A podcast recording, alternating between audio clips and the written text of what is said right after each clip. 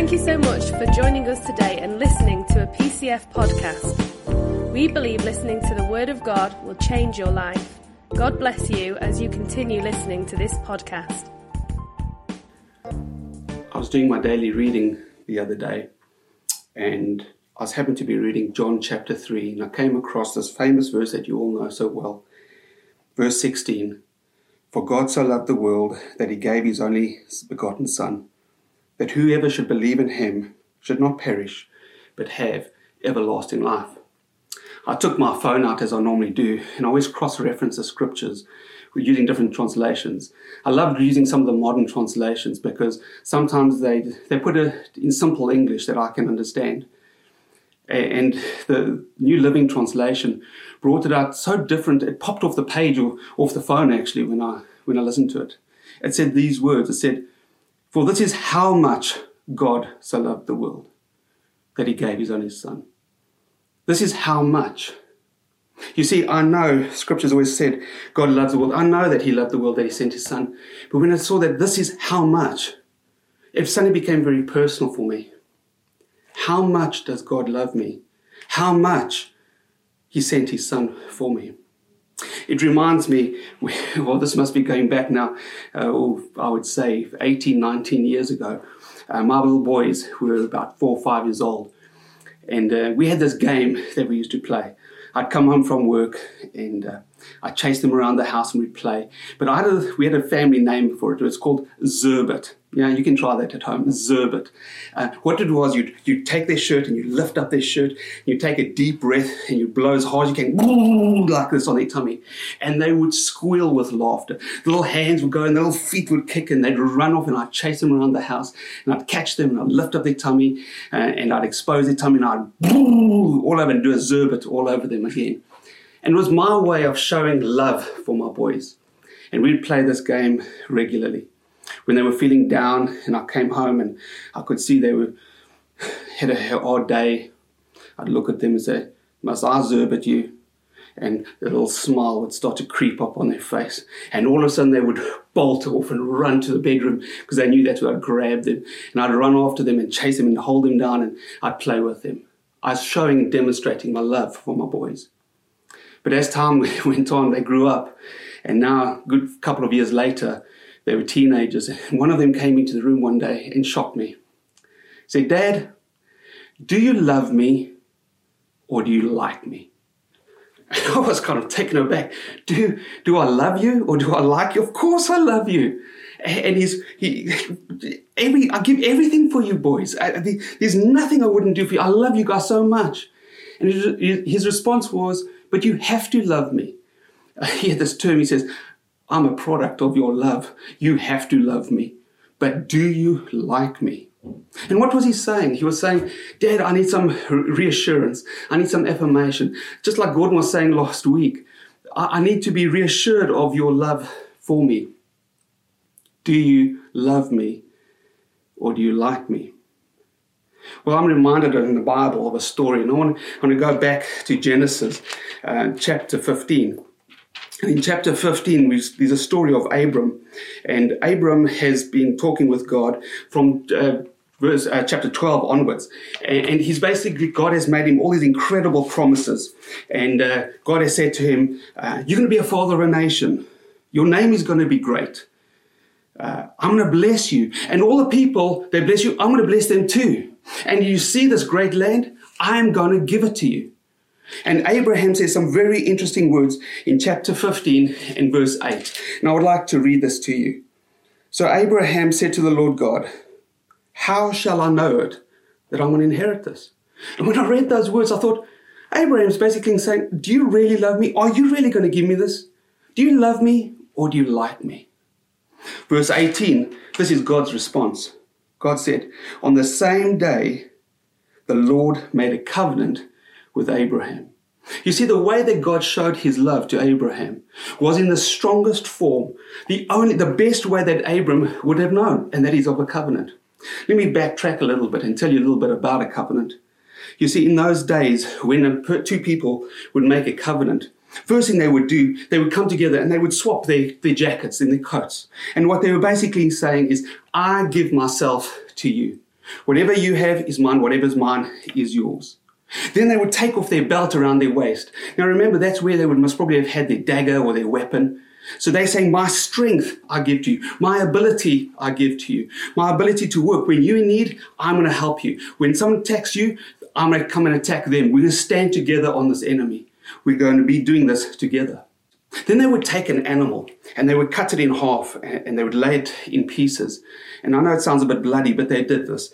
And then they would face each other back to back, and they would then walk around the two pieces in the figure of 8, then facing each other. And when they stood face to face, they would then make their vows together. They would often cut themselves and grab arms like this and allow the blood to mingle and drip down. They symbolically are saying the two are becoming one. And if I should break these vows, I'm going to be as good as this dead animal here. The only thing that can break this covenant would be death. Once they'd done that, they would exchange names. We actually see that with Abram. God actually puts his name into Abram, and it becomes Abraham. Then once they were exchanging terms of the covenant, they would say, whatever is mine is yours. You don't need to even ask. Just come and take it. It belongs to you. Then they would get together and have a celebratory meal, and they'd enjoy a meal together. And lastly, they would most probably plant a tree or some memorial to remind themselves, this is a covenant that I have. Often when they had these scars on there, they would take some plant material, something, and would rub it into the wound so the scars are very visible. So whenever you saw someone with scars on their arms, you knew that's a covenant man. Listen, I might be able to take you on, but I'm not quite sure who you're in covenant with. And sometimes they have multiple scars or many covenants that they got. So you were very careful before you took on somebody who had scars on their arm, because you knew they were a covenant person. You know, I see this in the story that we read earlier of Jesus. Just think about this for a moment. Jesus, he was the spotless Lamb of God. And he was sacrificed and shed his blood for us. And then we exchanged robes. I had a robe of sin and self-righteousness. Jesus gave me his robe of righteousness. So we made an exchange. Oh, we swapped belts too. I didn't have very much to give Jesus, but he gave me his belt. And in Ephesians, it tells us about that. Hanging from my belt now is a sword of the Spirit and a shield of faith. He died on the cross. That's making covenant for you and for me. Didn't he change names as well? He was God in heaven, Jesus, the Word, but he became known as the Son of Man. And now I am called a Christian, which is Christ's one. We have exchanged names. I read, and we'll read a little later as well, where Jesus actually broke bread with his disciples and he had the Last Supper with them. They had that celebratory meal. And that planting of a tree, the memorial, isn't the cross of Jesus Christ, where he's hanging on the cross, so symbolic and a memorial to us of the covenant that we have with Jesus? Do you know what this is telling me? God is saying, this is how much I love you. I'm prepared to not only send Jesus, but make a covenant with you. For this is how much God loved the world.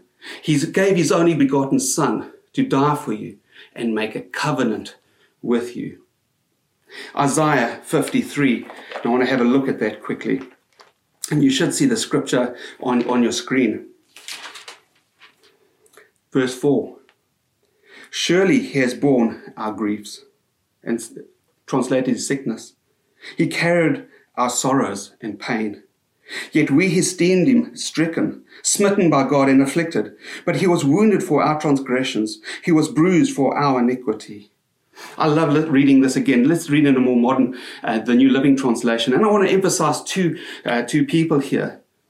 Yet it was our weakness he carried. It was our sorrows that weighed him down.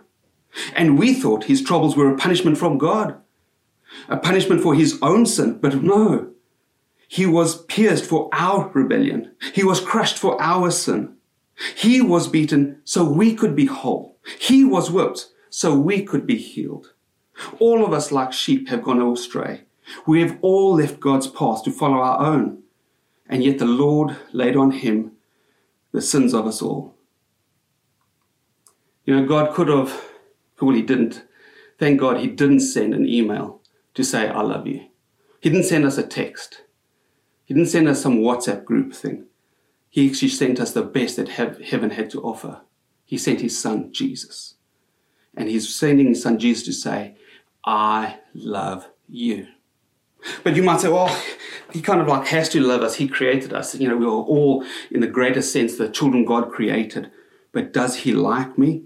Well, the answer is sounding yes. You see, Jesus could have come and died on the cross and said, right, guys, I've done it. I've paid the price for your sin. I'm off. I'm going back to heaven. I'm going to see you on the other side. Have a nice life. I'll see you when I see you.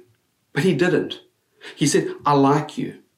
I want to read this again, and I got it here in John chapter 14. And I want to read verse 20 to you. It says this, and in that day you will know that I am in my Father, and you are in me, and I am in you. Jesus didn't just go. He says, I'm going to come and live in you. Look on three more verses. Go down to verse 23. Jesus answered and said to him, if anyone loves me, he will keep my words, and my Father will love him. The Heavenly Father will love him. And we, the Heavenly Father and Jesus and the Holy Spirit, will come to him and make a home with him. Oh, when I accept Jesus, I'm not just accepting the forgiveness of sin. Yes, I'm forgiven of sin. I'm so thankful for that. But the Heavenly Father and Jesus and the Holy Spirit, they come and they dwell inside me. They want to be with me. Oh, isn't that fantastic? I've got good news for you this morning. Jesus likes you as well as loves you. In Hebrews, it says, I will never forsake you. Never, ever, ever forsake you. I'll never leave you without support or give you up. That's fantastic words. He wants to be with us. As we close off, I'm reminded of Revelation 3:20. Jesus says, behold, I stand at the door and knock. That's the door of your heart. And if you'll open up, I will come in. Why? Because I like you and I love you. And I will have a meal with you. And that to me signifies the covenant meal. Today, you might not know Jesus. Maybe you've been living without him. Maybe you haven't been tapping into the covenant terms of agreement that we have with Jesus when he died for us. When he died, he said, by my stripes you can be healed. When he died, he says, my blood is a new covenant. I will wash away your sin. Maybe you've been living all on your own.